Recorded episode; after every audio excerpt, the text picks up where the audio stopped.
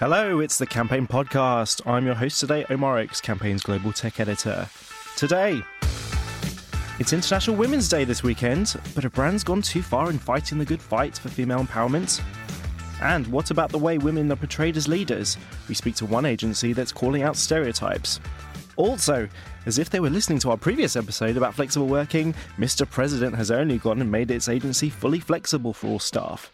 Is the workplace revolution upon us? All this and more from the world of advertising, media and marketing in this week's Campaign Podcast. Hello, listener, wherever you are today. Thank you very much for joining us. Um, we are here from our pod central in number eight studio in London, Soho. Thanks very much to them for hosting us again. And today on the panel, we have Laura Jordan-Bambach, Chief Creative Officer of Mister President. Hello. Hello. Hey. Uh, Laura is a serial entrepreneur who is co-founder of She Says and is now Chief Creative Officer of Mister President. Um, Laura, why is it called Mister President? Uh, when we founded the agency uh, seven years ago, almost eight years ago now, we were really keen to leave more of a legacy with our work, I think. I was really sick of working in a, kind of an industry that makes so much shit to add to the world of shit. To be perfectly frank. Not you know, good shit, but shit. Yeah, just stuff that's of no value. We make so much stuff now. I think there was something in Campaign this week, right, about the number of executions over the last however many years. It's it's t- gone up sort of six times.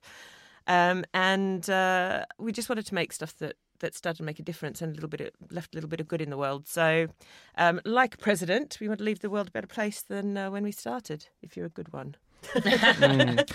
And has the Mister President brand, if I can call it that, taken a hit in the last few years with certain world leaders who have uh, acted in unusual ways? No, I mean, it's definitely a topic of conversation, but I think if anything, it's allowed us to have a little bit of fun with uh, talking about the president that the world needs, not the one that we have. mm, so. Indeed.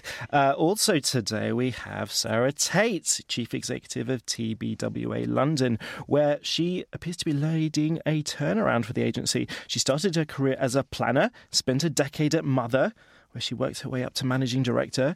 And in twenty seventeen, she was headhunted by friends of the pod, Andy Nairn and Helen Calcraft of Lucky Generals, and is now at T B W A. Yeah. Hello, Sarah. Hello, good morning. Good morning. What are you working on? What's what's the latest in the turnaround of T B W A? There's a lot of biscuit eating happening, not just me personally, but generally in the agency. So um, uh, McVitie's, we won McVitie's last year and many of their other amazing brands.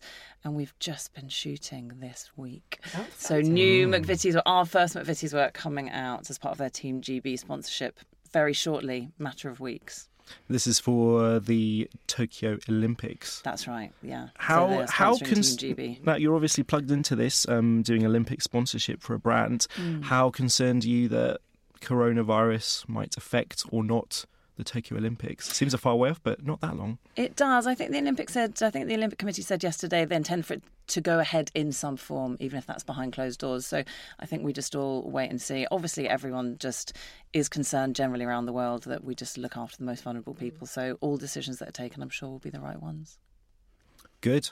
Well, we'll wait and see for that. So first, let's talk about International Women's Day, which is this weekend. And we have a column by our colleague at Campaign, our creativity and culture editor, Brittany Kiefer, who has called out what she calls brands who may have gone too far, shall we say, in bandwagoning off what, you know, started off as, you know, a, an effort to empower women in developing countries to to highlight the role of displaced women and working women um, in the earliest twentieth century. Um, let me just read you guys a bit of what she says. She says, "As I come across yet another purple-tinged campaign or activation, time for this week, and then fading as quickly as you can recite with a feminist slogan, International Women's Day has started to feel like the children's table of holidays. What may have started out innocent enough, with marketers wanting to celebrate women, has devolved into a whirl of hashtagging, bandwagon jumping, and tokenism, clouding the true meaning of this day." So you guys are the experts at working with brands, and also, if I might say so, to the industry leaders on empowering women. What do you think, Laura? Um, yeah, look, I tend to agree with Brittany a little bit. I think anything that raises the profile of women and working women and, as you said, displaced women and women uh, in the global south that really, really need our help is is great and and great for brands to, you know, put their money behind making great stuff happen.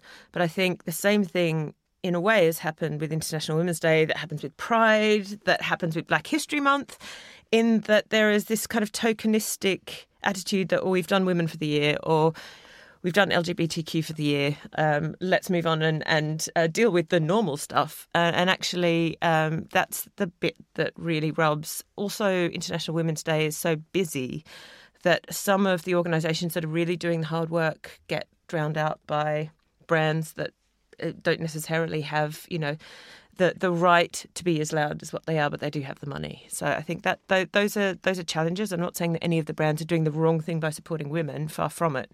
But um, I think there is more to be done by looking beyond just a, a token and a day. Yeah, I think I agree. I mean, it's great that, as Laura says, it's great that brands want to raise awareness of it. You know, anything that raises awareness of women's issues and inequality is is always a good thing. I was going to quote a bit of Taylor Swift, actually, but then I thought I'd be more grown up and quote a bit of Gloria Steinem. She sort of says, in fact, International Women's Day used the quote. She says, the struggle for equality belongs to no single feminist, nor to any organisation, but to the collective effort of everyone who cares about human rights. So, you know, more awareness, more people talking about equality has got to be a good thing. But of course, if you're a brand entering into the space, you're obviously entering in because you want to have a bit of the attention, a bit of the awareness that reflects well on your brand and ultimately drives sales. So you need to do it in a meaningful way. Exactly. Not just pink washing or it's like green washing or it's like International Women's Day washing. Is that a thing? Mm. Probably mm. now. But do something meaningful, do something sustained. So I think Brewdog got... They got sort of slammed last year because they did a kind of, they did a pink beer, yeah. allegedly sort of poking fun at female stereotypes. And for a month, they did twenty percent of the proceeds for STEM charity. You're like, mm, it's just not that thought through. It's not that meaningful. It's not sustained. Why a month? Why not a year? So I think there are brands that use the day to launch an initiative which may run for years and years. So if you're going to do it as a brand, bearing in mind that you are doing it for some advantage to yourself, make sure you're doing something sustained and really meaningful, and just make, you know, make it good. Put some thought into it. Mm. And in general, what should brands be aiming for? Should they be aiming to highlight inequality and injustice that women still face today? Or should it be about promoting equality and actually balance? Should it, which one should it be?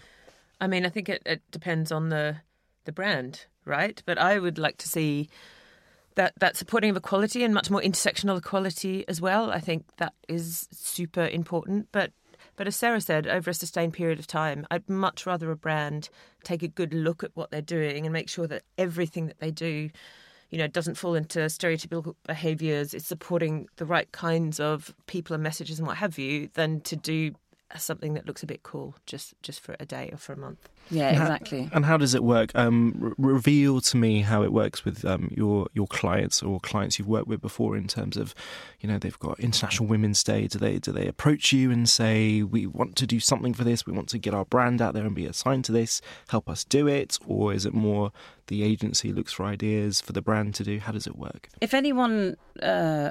brought us an idea, or we had an idea, what we'd always start with is, is this true from the core of the business? Rather than going, here's a bandwagon we can jump on. So if a business brought us something which was clearly badging, they just wanted to get out and show that they are supporting, you know, Pride or supporting International Women's Day, but actually it doesn't run through the business, then we wouldn't touch it with, with a barge pole. And actually this year we haven't done anything for brands, even though we launched for International Women's Day, even though we launched a big uh, mm. campaign for Adidas women in January, because it's actually much more meaningful to do something uh, sustained throughout the year that supports women than just jump on a day, which is actually this year we didn't do anything for brands, but we did something for ourselves within Omnicom.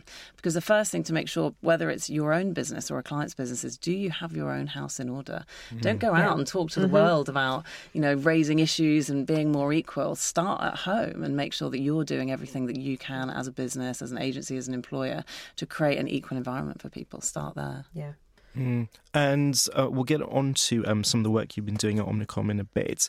Um, but I wonder, has it become harder to do um, what, you know, to do virtue-based advertising, if I can call it that, aligning to social issues? Has it become harder in the age of social media, where you've got this, this really rapid-fire response with people calling you out if they don't like the way you've no, done a campaign? No, it's, it's become it's become different.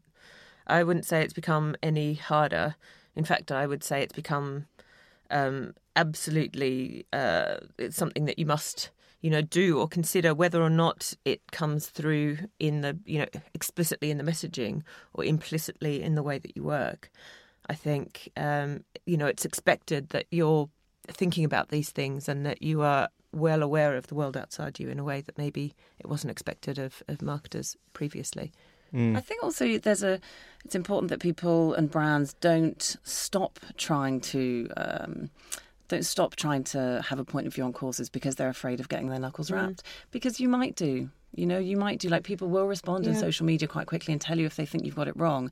And the best thing to do is just go, OK, we we, we learn from it and we kind of move on. I mean, the Female Frontiers Awards last week, mm-hmm. we heard Tag from Gay Times, the C E O of Gay Times, talking, saying that even himself, he's learning about, you know, going into a business where even being gay or being straight is too much of a, you know, it's mm. too much of a binary thing now, and there's so many, it's such a fluid spectrum in between, mm. and even gender being male or female. You know, he said, you know, he's a young guy in his twenties leading a incredible business, but he said even he is learning and having to listen to, yeah. to people coming up. So I think it's important that brands still continue to enter the yeah. debate, yeah. but accept that people will push back on them if they don't get it quite right. Yeah, absolutely. I had a similar conversation to Mark Runicus, and he, you know, is very much, again, of the opinion that sometimes a brand will not get it right, but, you know, we should try to hold back and not, not kind of pillory people, and to allow those brands to learn and to allow people to learn and that conversation to, to happen so that we all move forward together.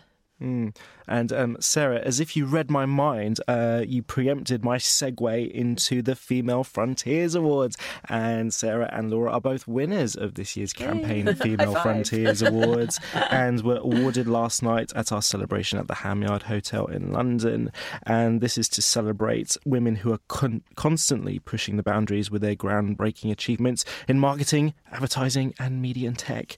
Um, What did you did you both attend the awards? I hope you did last night. I wasn't there. We did. We and did. Uh, did you did you have to give a speech? Did we did we did we enforce that upon you? There was no speeches. We didn't fall up. We didn't trip up the stairs collecting any awards. So that was a that yeah. was a win. There were some great panels actually as well. And I saw um, obviously Tag from Gay Times took the stage. Mark Evans took the stage. Um, uh, And just actually hearing them as men take the stage was quite a brave mm. thing to do, because it's, you know, it's hard to, to get up in a sort of fe- in a female event. But actually, what they were talking about was going, try something, fuck it, you might get it wrong, but just be brave, stand up, you know, just just try and intervene when you see things that you feel mm-hmm. aren't right, and things will change ultimately. Good. Okay, we're going to take a quick break, and when we come back, we're going to talk a bit about stereotypes.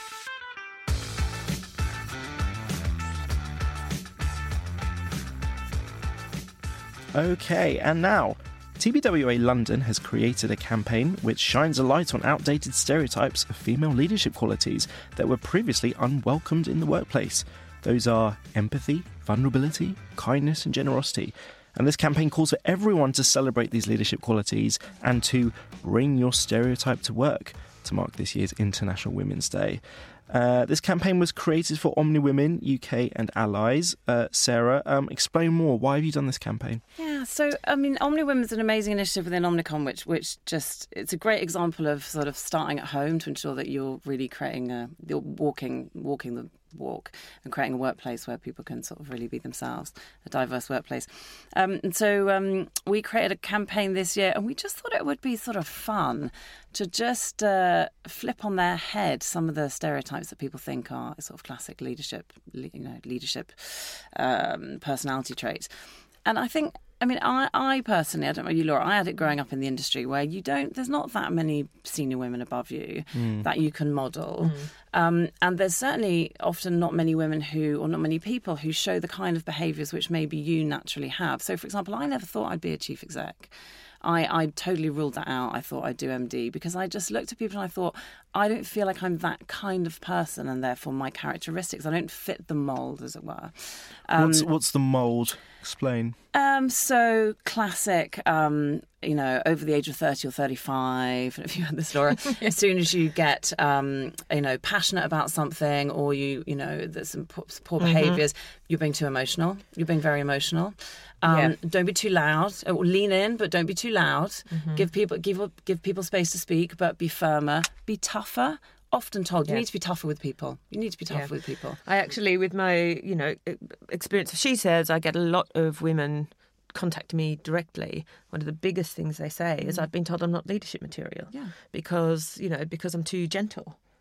Oh. It's exactly, it's exactly that. So we just sort of took those, because I don't think those, the truth is there's so many different types of leadership characteristic now, and particularly younger people coming through, men and women mm-hmm. want to embrace a range of different leadership styles. So we just picked some things like emotional, vulnerable, sensitive, the kind of things that we'd all been called in a not a positive way, and just and just kind of had some fun and flipped them on its head. So it's just a campaign really intended to talk to all women in Omnicom, women coming up through the ranks, to go, the behaviours that you have, that the traits that you have can be the traits of leaders, and maybe they're going to be your superpower, actually. So it's just lines like, a listener has the loudest voice, emotional keeps a keeps a clear head. And then we actually went out and interviewed lots of different people from from within the Omnicom network. Um, so from Scylla Snowball to Afua Basoa, who's the amazing V P of Rabin Martin P R, just to get them to talk about one of those things that, that resonated with them. So mine was kind. Now, I'm not saying I'm like a paragon of kindness, but definitely outside work, you know, kindness is something you'd really look for in a person. Mm. And yet I was repeatedly told, even though I'd have tough conversations with clients, do redundancy conversations, that I needed to be tougher with people, I needed to be firmer with people. Yeah. And the truth of it is, you know, Scylla Snowball, I read something she said years ago, which is, if you're not yourself in a leadership role, you'll drain your energy trying to be something else. It will take all of your energy. So eventually I just got to the point where I was like, I'm just going to do this my way. Now, whether or not that's going to be successful, I couldn't possibly yep. tell you, but it's the only way I know to do it. So we just did this campaign really just to show both men and women, it's not a gender thing, that actually there's a range of different characteristics. Mm. And just because they might not hear them lauded and, you know, embraced, or they might not see people more traditionally in the industry that have those characteristics, doesn't mean that they're not amazing leadership material. Yeah. And I think actually, you know, as an as an industry, we need to to take a good hard look at, at what we do value as leadership. When um, I was one of the, you know, the founders of the Great British Diversity Experiment a couple of years ago, which was a large practical experiment in why diverse teams make better work. Um, and actually looking at the work, it was with Tesco, it was, you know, fantastic, two hundred fifty volunteers. Um, and we had Flamingo coming in and actually doing all the research to show whether diverse teams actually made better work, what the hurdles were, why, you know, why things stalled and why we weren't further than where we were. One of the biggest things that they found, so we ended up with twenty teams all working on this brief. We had two mentors per team. And mind you, these are people who genuinely believe in diversity, men and women who genuinely believe in diversity and the power of diversity, and they're giving their time for free. But the teams that had mentors that led in that traditional top-down way could not cohere. They couldn't, like, the, the benefit of having a really rich mixture of people in the team just could not come out. And the teams that absolutely smashed it had people in, in charge or sort of mentoring what, who we call clear enablers, which are a lot of these kinds of traits that we see as, as you know, feminine traits. But really, it's just a different kind of leadership that yeah. actually gets more out of your team. It's just that for some reason we've always thought that screaming at someone uh, yeah. across the table is better than coaching someone to, to help them get there themselves. They talk now a lot about hero cultures versus host cultures, mm-hmm. and there's lots of evidence sort of, um, and lots of research to say that uh, host cultures are more effective, and particularly millennials, Gen Z, Gen Alpha coming up, they want to be in an environment where they can bring out their best selves mm. rather than a kind of top, top-down, more command and control approach. So this campaign was just really, you know, just to shine a bit of a light on that. And also just rather than going out and do something flashy for a brand externally, just to do something yeah. within, within ourselves. That's great. So has the pressure lessened, do you think? Well, let me ask two questions. First of all, have you both felt pressure in your career as you've come up through the ranks to act like a man, if I can put it that way, uh, in terms of leadership? I've certainly had, to your point, I, I literally in my first very big job had someone come up to me and say, oh, you're actually really good. I thought you were just going to be nice. Um, thanks very much. um, and I think all I guess kind of all women in those leaders, like us in our leadership positions at the moment, have probably had things like that have, that have happened to us in our careers. And what I'm passionate about, and I know you are too, is just removing some of that and lifting some other, you know, women and and others who haven't had a chance to shine, you know, into the into the spotlight. I so, don't think even young men want to act like no, a man, like whatever no. that is, you know. I mean, I work with the Andy Jex, who's absolutely amazing, and he writes your a lot. Chi- your chief creative my officer. Chief creative officer. He has written a lot about being an introvert in an extrovert's mm. world. So just the power of listening and the power of being quiet, as not being the traditional sort of mm-hmm. macho, C D, it's my way or the highway kind of. So I just think it's it's just about allowing everyone to bring their own characteristics yeah. uh, into a workplace um, to create, exactly as you say, to, to create a more diverse output. I mean, Laura, you're a chief creative officer as well. I wonder if this whole masculinity thing has really had an impact on people who become creatives at ad agencies. Um, you know, everyone's seen Mad Men, mm-hmm. and you think of the Don Draper stereotype, and you think about, you know, we've we've written a lot of articles on Campaign recently yeah. about the so-called creative rock star, yeah. and you just think about the kind of like this this this man who's kind of like got bold ideas and kind of wants to tear things up. Um, do you think that stereotype is waning now? Do you think it ever was that strong?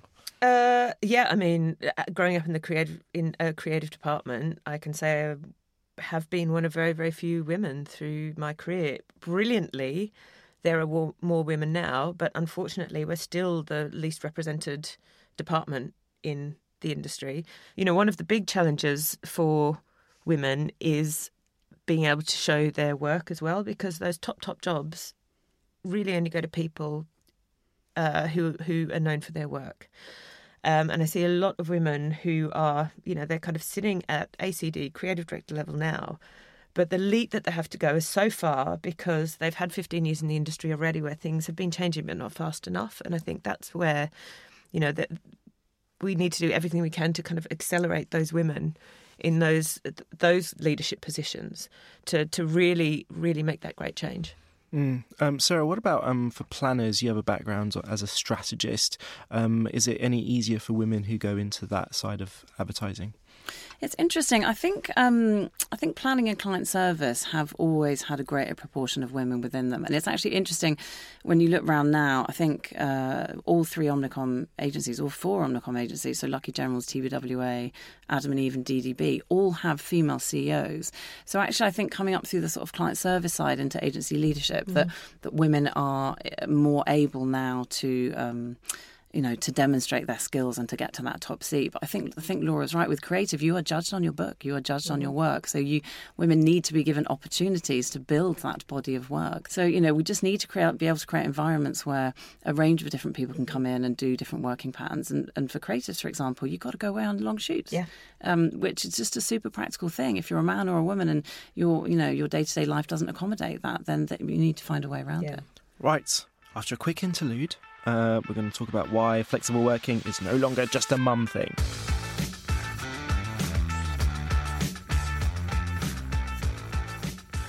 Now, Mister President has launched flexible working for all staff and warned the ad industry that flexible working should not be regarded as a mum thing. Laura, oh explain. We did flexible working last week and it was a very interesting discussion. Mm. And, you know, if you haven't listened yep. to last week's episode, um, but I want to get into it again because are, are you the first ad agency to be fully flexible for all staff? I mean, as far as far as we know, I always hate to say we're the first of anything because, you know, you, you never can tell. But, you know, we we've always had a culture that embraces flexibility.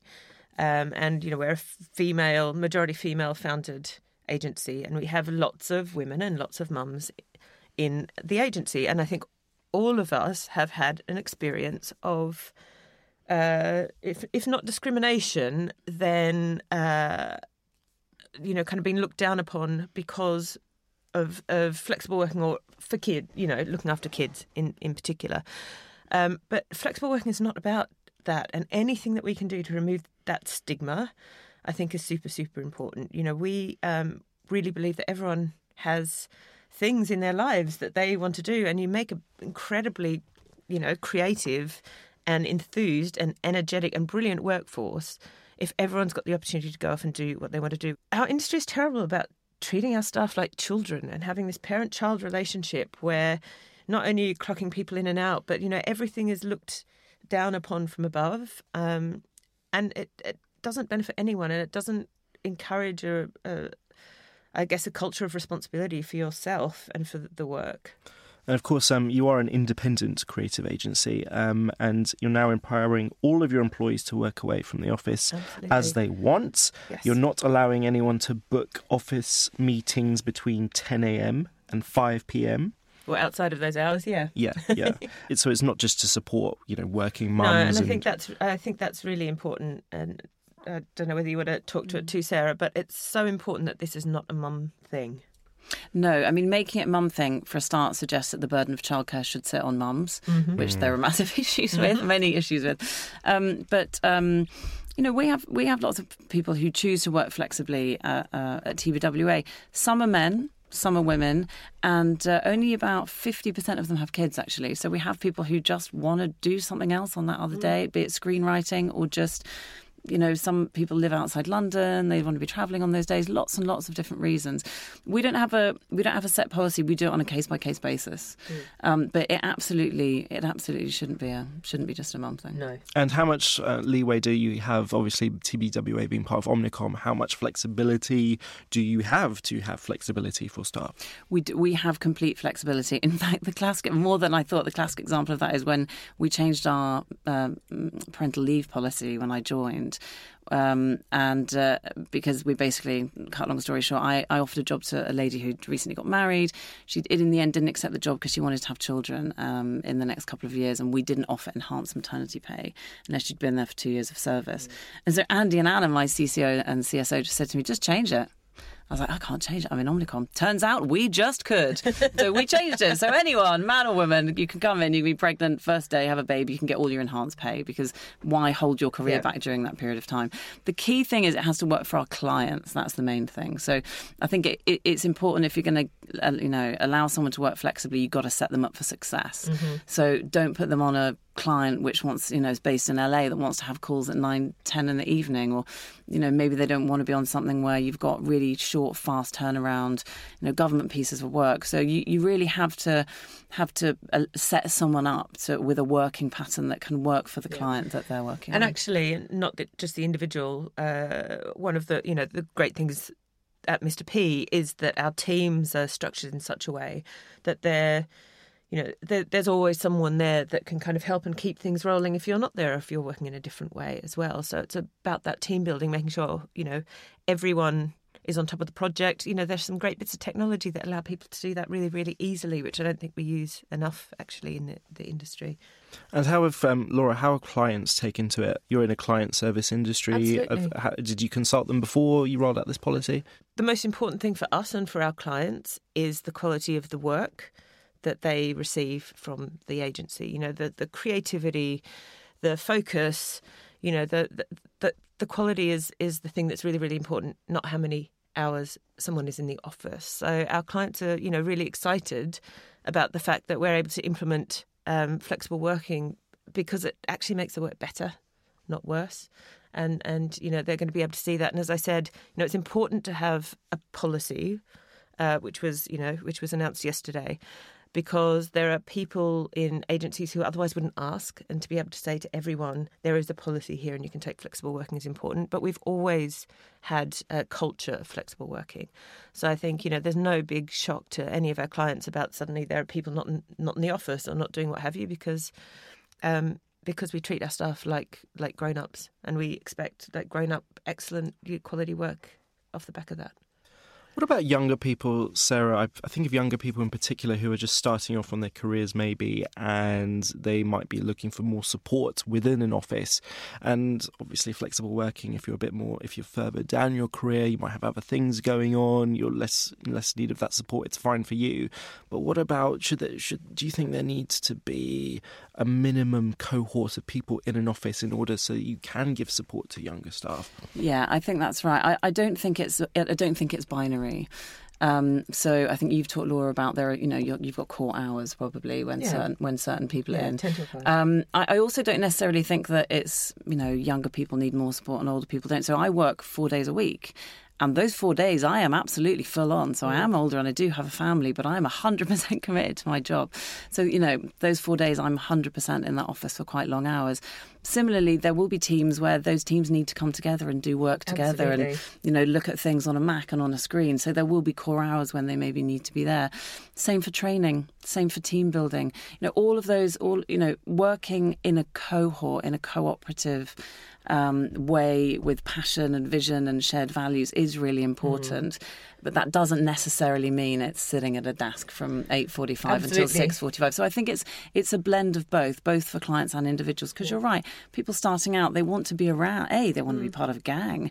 Um, they also want to be around people. Same for me, you know, I choose to be in the office for those four days because I want to soak in the vibe of the yeah. place. I want to see what's going on. I want to see clients face to face. So I don't think it's one thing or the other. And that's mm. why, you know, we don't have a fixed policy. We do it on a team-by-team, mm. ca- case-by-case basis for whatever works for those particular clients. Yeah, absolutely. And I would say, you know, there's a, there's a world of difference between flexible working and remote working. They're not yeah. in any way the same thing. And I'd never advocate necessarily for remote working because you miss out on all that creativity and the, you know, I was talking about diversity before and how, how incredible the work is if you're bringing other minds together. And that's super important.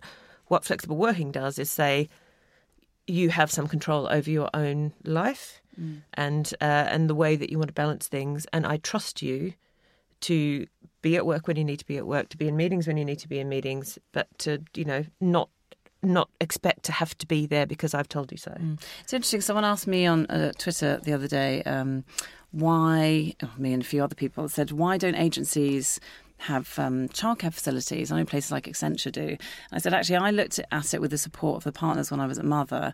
But actually, what that really means is schlepping your kids into central London um, on the tube. You have to have outside space. You know, agencies probably wouldn't provide a particularly nice, you know, it wouldn't be as nice as taking them to, you know, a design childcare thing. And actually, the solution there isn't agencies building childcare facilities. It's to allow more flexibility about when you can come in and out of the office. Mm. So you can drop your kids yeah. off and pick them up at reasonable time. So yeah. it's just, you know, there, it's, it's no one size fits all, but it is it is flexibility around one's life that allows you to do your job better. Yeah. Mm. And so is there more to come from the flexible working policy at Mister President, or is that done for it's now? Early days in terms of it, you know, the, the formality of it, but it's it's working really well. Uh, and we're going to be talking at Ad Week on the nineteenth, actually. Advertising Week Europe in a couple of weeks. Yeah, yeah. absolutely. Um, a panel called uh, The Future of Work is Human, which will actually be talking a little bit more about that with some really interesting uh, panellists. Mm, very good. Uh, yes, Advertising Week Europe in a couple of weeks, and I believe it's still going ahead despite all the coronavirus fears. It seems that um, international conferences um, are falling by the wayside. Um, hopefully Advertising Week will still be going ahead. Uh, right, let's move on to a couple of other stories in brief this week. Um, TikTok's user base will pass ten million users by next year, eMarketer is forecasting. Um, it's a sign that the, plat- the platform could be broadening its popularity beyond teens. Do you guys use TikTok? Is it is it showing up in... Have you done... Uh, Sarah, I know that T B W A duh, is TikTok's agency in Asia. Yeah, they're I a believe. client of ours in Asia. And, yeah. you know, we've got three offices out in China. It's absolutely massive out there. I mean, we haven't done any TikTok-specific campaigns for clients in the U K, but it's such a fun and flexible platform. I just can't see that it's not going to keep on going. Yeah. It's just it's just so much fun. It is just so much fun. yeah, yeah. You t- are you on TikTok, Laura? I I um I have a tween, so um, I see a lot of TikTok. And actually, like, there's loads of TikTok going on in the office. I'm not on TikTok because I would be a, a, a dad dancer, I'm afraid. I'm still mourning the loss of all the uh, the Vine-specific comedians when Vine oh, closed I down. Know. So yeah, but it is. It kind of feels like it's Vine again. Certainly a source of new creativity, I think, in social media, which yeah. is much needed, much interesting. Social media, on the whole, hasn't really changed in the last ten years, apart from Instagram becoming, mm. you know, more, you know, the stories format is is obviously increasingly popular. But, you know, Twitter is still Twitter, Facebook is still Facebook.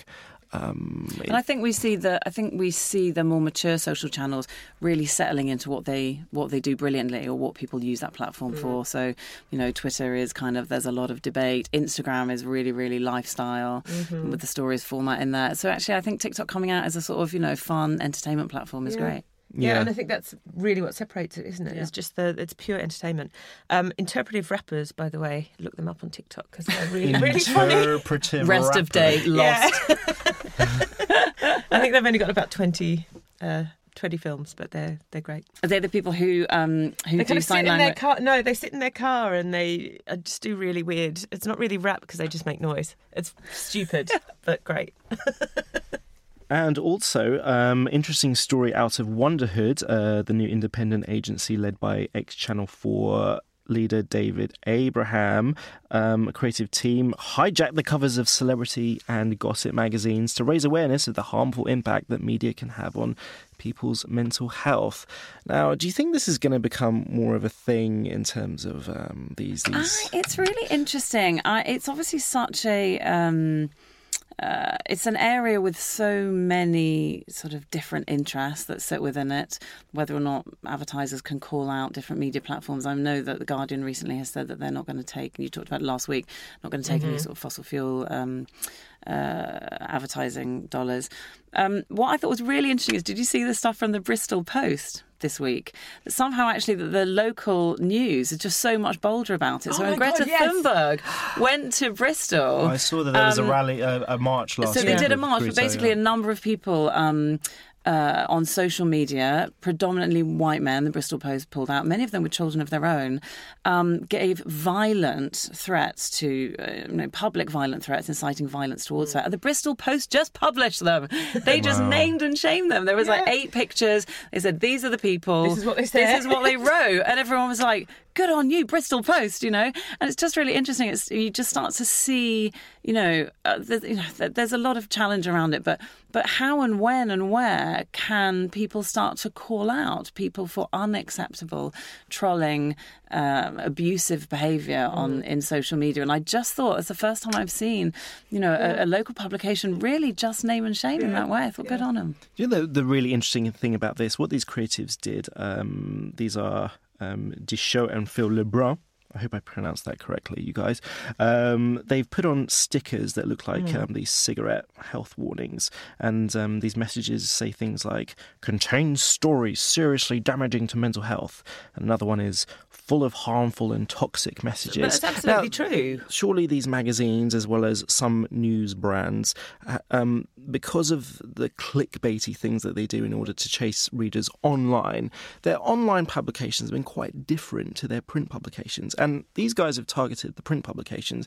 But what I'm suggesting is surely it's mm-hmm. online, which has really supercharged the trolling oh, and all the things yeah, you're talking but, about. But I mean, in terms of, like... Um, images of women, it is just um it's just abuse of women kind of coddled in this like shell shell of of uh of, of lightweight gossip. But I think, you know, in terms of what uh I'm imagining is is not a super senior creative team at an agency in London can do to get publicity, to bring to account some of these publications, they're not going to get a shoe in online in a way that they've done here. So I think as a campaign, uh, you know, good on them, actually. Mm. Now, I'm not going to let you guys get away without talking about the work before we wrap mm. up. Let's start with Marmite. I don't know if you see this by Adam and Eve D D B. Yeah. Uh, so this ad starts off like a standard ad for the A A. Mm-hmm. But then it changes. It changes into an ad for blip, Marmite, blip, where blip yeah, the blipvert where it appears to be doing mind control on you. Yum yum. Search A A Breakdown now, or visit the A A dot com. Marmite. Uh, guys, what do you think? I mean, look, it's f- it's fun. I actually, you know, I, I love the work that Adam and Eve do for Marmite. I think it's a super fun brand. Um, it's kind of slightly. Um, kind of tainted or like I guess is slash jealous in a way, because we made a Mister P Christmas card a couple of years ago where we hypnotised people to believe in Santa. Um, but, you know, good on them for actually doing something with a client that's that, that, that that's uh, that much fun. And um, I think, you know, as an extension of it, it's just it's it's really fun. And how hard is it to get two brands to work together like that? Oh, I mean, there'd be so many grey hairs yeah. have been created during the process of this campaign, I would guess. It's re- It is really hard. I agree with Laura. It's it's a bit of fun. It's not a big purposeful piece of work. I don't think it's going to radically shift the needle on the brand, but do you know what? It's a, it's a super cute idea, and yeah. it will have been really hard to get out the door. And it's the kind of idea which you could come up with and really easily just it fall to the side. But absolutely, someone one hundred percent. There has gone, do you know what? We're going to do this. We're going to yeah. push. We're going to talk to the A A team. Um, and they've and they've kept on going with it. It's hard yeah. to get any work out nowadays. So to get something out like this with a partnership in it, yeah, good on them. Good yeah. on them. Really interesting. I wonder if we'll see more brands do that in future. Um, let's also talk about Three. Who've come out with a new campaign for I kind of love it. The real. This is this I, is real five G. Yeah. Um, this has been going on for a while. This this phones are goods yeah. campaign, and um, they've given what. Um, well, I think we can kindly say is an optimistic glimpse into Britain's five G future. It is predicted that the future of Britain sucks. Hey, U K. You okay, hun? Hold on to your crumpets. Three's building the U K's fastest five G network. I mean, ever since they gave us the kind of weird singing cherries, I mean, how many years ago was that? I think it was Widers. Like, you know, uh... I uh, uh, we are in a... We've just spent, you know, fifty minutes talking about some quite serious issues which are important, and there's a lot of societal things going on. And then sometimes you just need a bit of complete silliness. Mm. And who doesn't love a woman, f- a female robot air stewardess's face opening up to offer you a hot towel? I mean, I love the fact that they they don't even bother in this one kind of going... Don't worry, the future's all going to be fine. They just paint this kind of yeah. totally insane, bonkers, hilarious and terrifying reality. Spend three minutes crafting it and just put it out there. yeah. And, you know, it's super bold, and it's just yeah. not pretending to be, you know, having a serious point of view on technology's impact no, exactly. on people. I'm, I'm sitting at the end of it going, I don't... You know, what the fuck is five G? But I want some. Uh, yeah. You know, it's just, it's just, it's great to see creative agencies making pieces of work that just stand out. Yeah. You know? Yeah. And um, uh, I've not talked to the guys at Wieden and Kennedy about this, but uh, I, I have some sympathy with them because it just seems like these telecom brands don't have a lot to say nowadays. Yeah. And so five G is sort of this massive fig leaf that they're all using to hide the fact that they don't really have a lot of differentiation. Mm. And I wanted to talk to B T Unscripted. Someone has just told me this. Written by the biggest brains in football data. Everything was... Look, I know this isn't something that's been kind of out there in the last yeah, so week. This was this was um, this came out last year by Wonderman Thompson. Yeah, was, yeah, but I you know was having a little bit of a a poke around, you know, around kind of things that, that have really stood out for me in the last year. And there are some, you know, there are some lovely pieces of work. You know, I love the, you know, still love the the Wendy's Fortnite thing. Um, uh, what have you. But, you know, I think uh, I just wanted to big them up because it's such a lovely idea, such a great idea to use the A I to write the entire script as if it's a film for, you know, Premiership and Europa League and Champions League for the whole year and get it out on, you know, to a thousand people on bits of paper. Mm. And the furore it caused and the conversations that it caused because, of course, everyone's passionate about football and can't believe what's in in there, but of course, because it's written by an A I, there's no one to get angry with apart from, you know, oh, do they know the future? Do they not know the future? It just, I just thought as an influencer campaign in this era where influencer campaigns can be incredibly, incredibly dull. They're as dull as everything else in on the internet often. Um, it just really lit a fire under people like I haven't seen for a while, and actually it was a really great sort of kick-off starting point then for the B T Unscripted campaign that came mm. off the back of it. I, I did write about that for campaign that ad, that ad campaign. What I really like about it is the the brand was confident enough to to give it over to people out there yeah. to make the campaign their own yeah. in a way. So that their reactions to it is all part of the campaign, and you really start to see the B T brand as a fan because other fans mm-hmm. are doing that. It feels authentic, and you, you talk about influencer marketing um, being boring, and I think that's because we rely the industry. In its, you know, so far has relied too much on celebrity-led influencer marketing. Absolutely, like you know, you're kind of told a lot of the time now that you know U G C doesn't work anymore, and so there's yeah. no point getting ordinary people to talk about stuff because it won't make an impact. And I just thought this was brilliant. Yeah. Okay. Uh, before we wrap up, um, what what are what are you up to for the rest of the week, Sarah? What and what inspirations do you have for listeners? Well, I would just say if you haven't looked at the Girls, Girls, Girls film. um, from Girls Magazine with Cynthia Nixon in Just Be a Lady. Just go and watch it. This International is Cynthia Nixon from Sex and the City. From Sex and the City, looking like smokingly oh amazing. Um, it's so uh, she's reading out a sort of long blog blog post that was um, that, that was done a while ago, um, and it just encapsulates everything we've been talking about. It's a beautifully crafted piece of film. It's a great performance, um, and it really just sums up both through the visuals and through the words and the delivery how bloody hard it is to get it right. Don't be too fat. Don't be too thin. Yeah. Don't eat carbs. Oh, you look you look emaciated. Men like a bit of meat on them. Don't be too sexy. Don't be too... It just it's just a great, really impactful piece of film. So anyone who hasn't seen it, man and woman, just just give it a Google. It's a good piece of film. Yeah. Mm. And Laura, what's getting your creative juices flowing right oh, now? You know what? Something that is not advertising at all. So I'm, I'm off tomorrow to Iceland to Ooh. speak at I MARC, which is the big sort of advertising and design festival there, which is super exciting.